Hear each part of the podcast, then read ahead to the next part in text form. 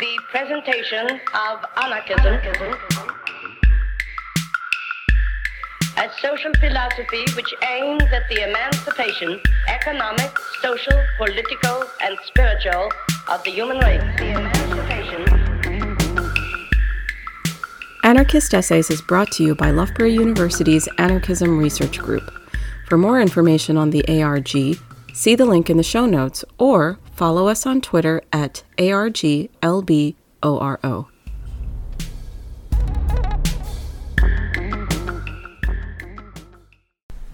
Remembering Louise Michel From Anarchist Assassin to Banksy Boat by Clara Vlessing.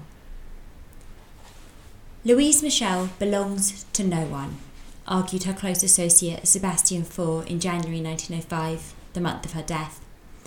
Pitching into a debate over Michel's funeral, in which rival factions of anarchists, socialists, and Freemasons struggled for symbolic control over the proceedings, Faure casts Michel's politics as somehow elemental.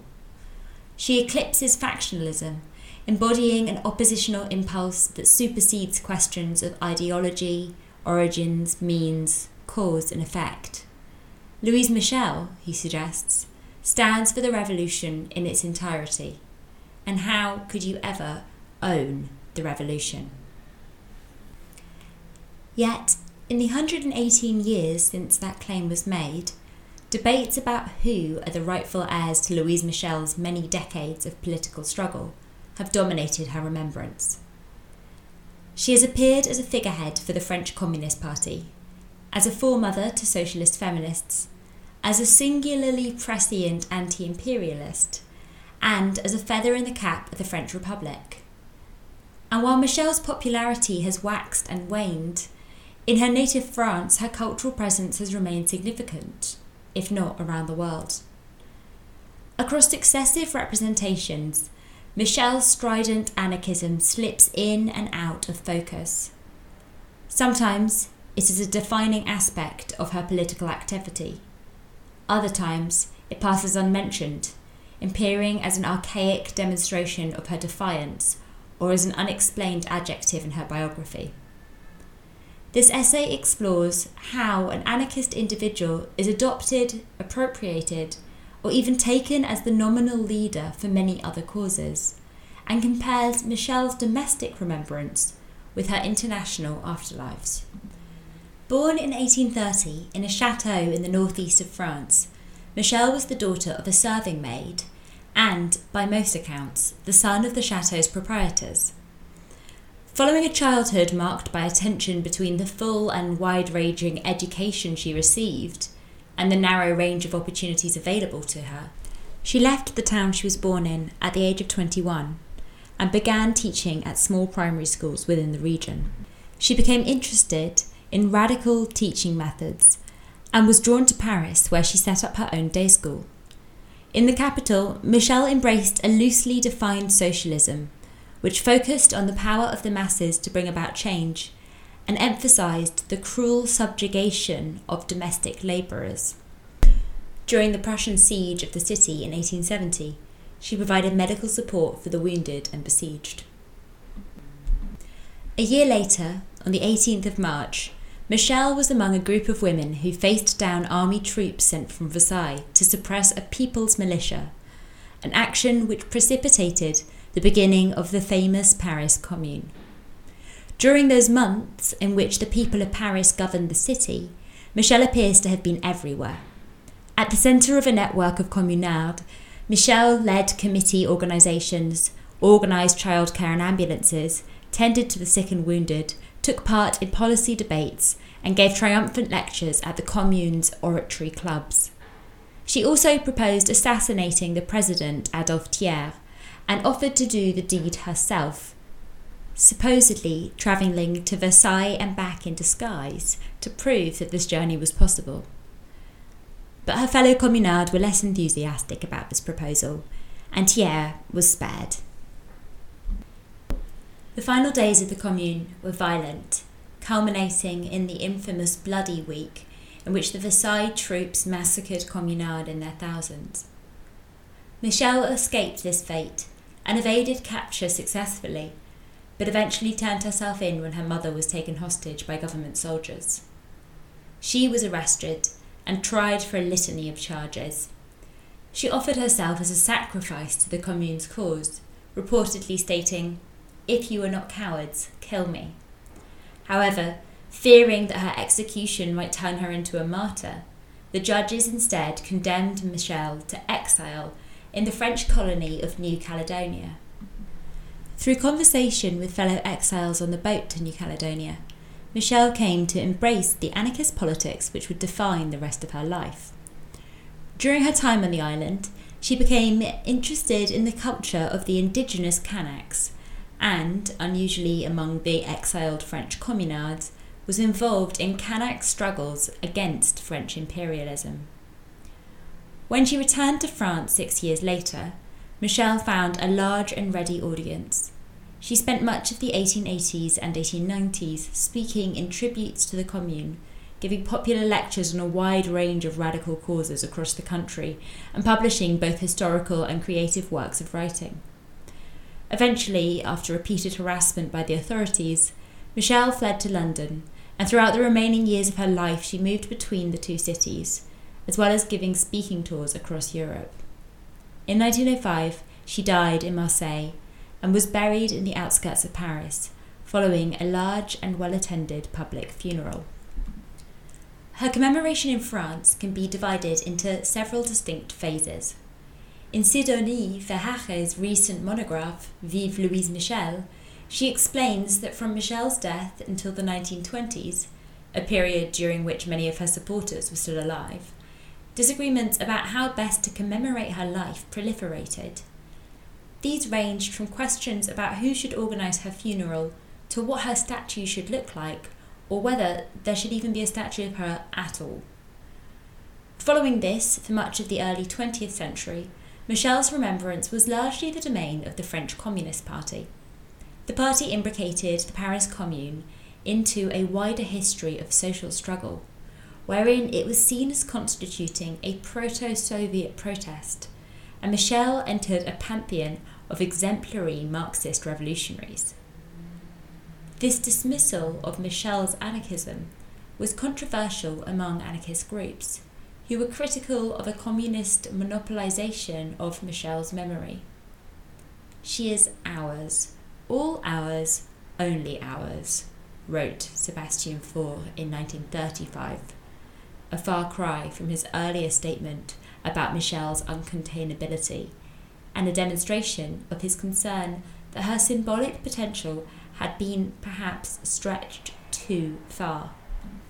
The 1940s and 50s was something of a fallow period in Louise Michel's national remembrance. But in the late 1960s and early 1970s, several events coincided to bring about a renewal of public interest in her. After the protests of 1968, the 1971 centenary of the Commune corresponded with the decline in the Communist Party's dominance in shaping remembrance of the event, and a growing interest from other sorts of groups who stood outside or even against the party. Additionally, a new separation became visible between the remembrance of the Commune and that of Michel, as feminist activists and historians began to analyse and celebrate her as an exceptional individual. Michel's popularity with second wave feminists soon led to a wider growth in her public appearance, and, in a somewhat unlikely turn of events, her eventual acceptance as a historical figure within the national narrative of the French Republic. In Verhaeghe's account, the election of Francois Mitterrand in 1981 and his appointment of Yvette Roudy as Minister for Women's Rights cemented the wide public circulation of representations of Louise Michel. This is exemplified by the first French celebrations of International Women's Day in 1982, in which Michel's was among several portraits of important historical women exhibited at Saint Lazare station. For the same event four years later, a stamp depicting Michel was issued. And since the late 20th century, Michel's visibility in French civil society has continued to grow and grow, with the crowning designation in 2004 of the Place Louise Michel, a large square in Montmartre under the Sacre Coeur, the very church that had been built to celebrate the failure of the Paris Commune. To this day, Michel remains the only woman to have a Parisian metro station named entirely after her. In contexts outside of France, however, Michel's appearances are mostly connected with the anarchist movement or with other strands of the radical left.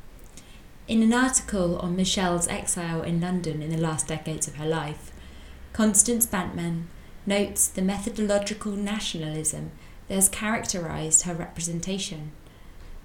As well as identifying masculinist historiographic tendencies that she sees as having undermined the efficacy of Michel's political activity, Bantman argues that Michel's self presentation across national boundaries has been understudied. This applies both to histories of Michel's life and to studies of her afterlife, in that her international remembrance has often been overlooked and follows a different trajectory to her national remembrance. Until the late 20th century, Michel's memory outside France was essentially the preserve of international anarchist groups. For example, two different loyalist battalions in the Spanish Civil War were named after her. As Michel's French reputation has grown, so too has her international reputation.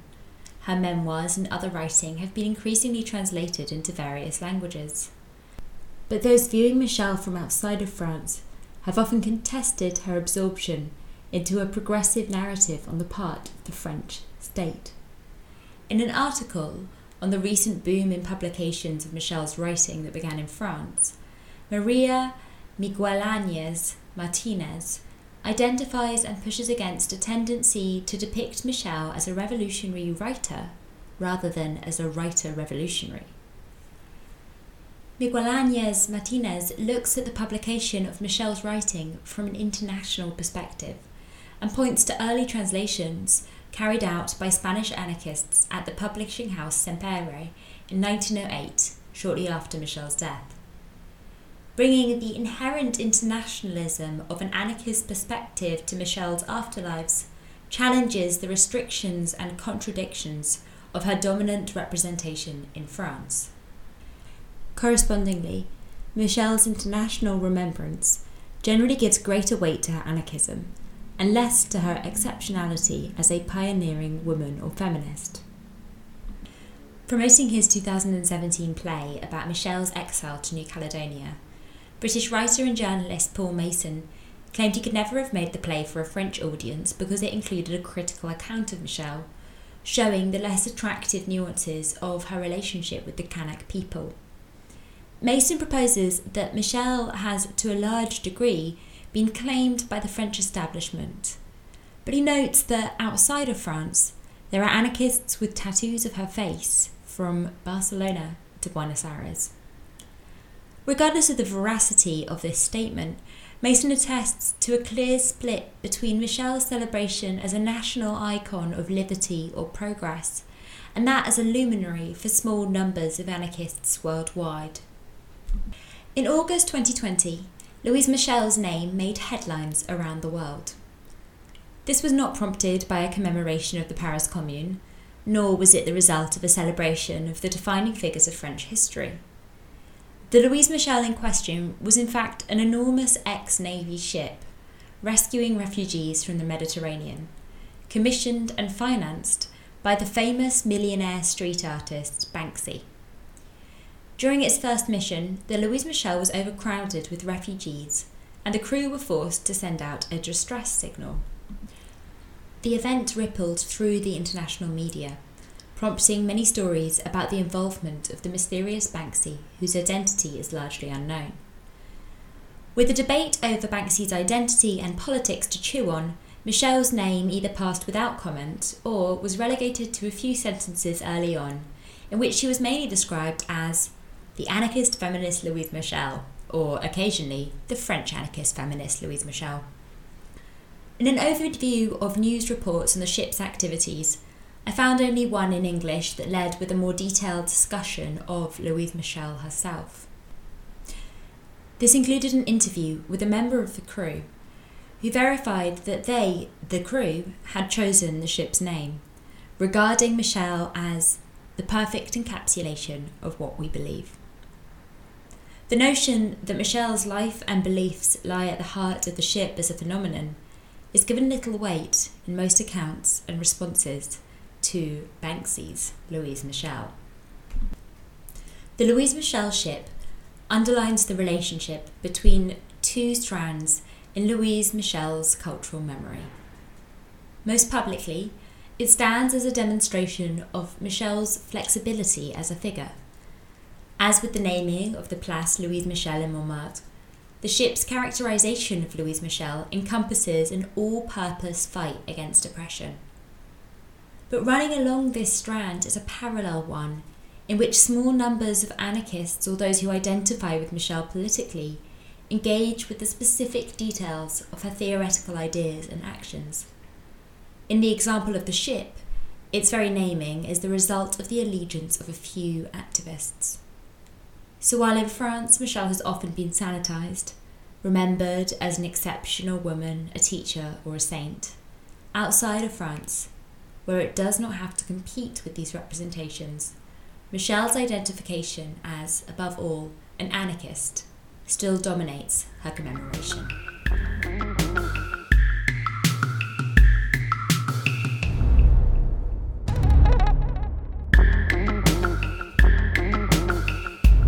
Thank you for listening. To help others find anarchist essays, please rate and review us wherever you find your podcasts. And if you're interested in anarchist ideas, why not check out the journal Anarchist Studies?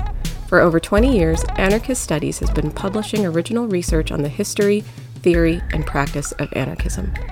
For more information, visit www.lwbooks.co.uk forward slash anarchist studies.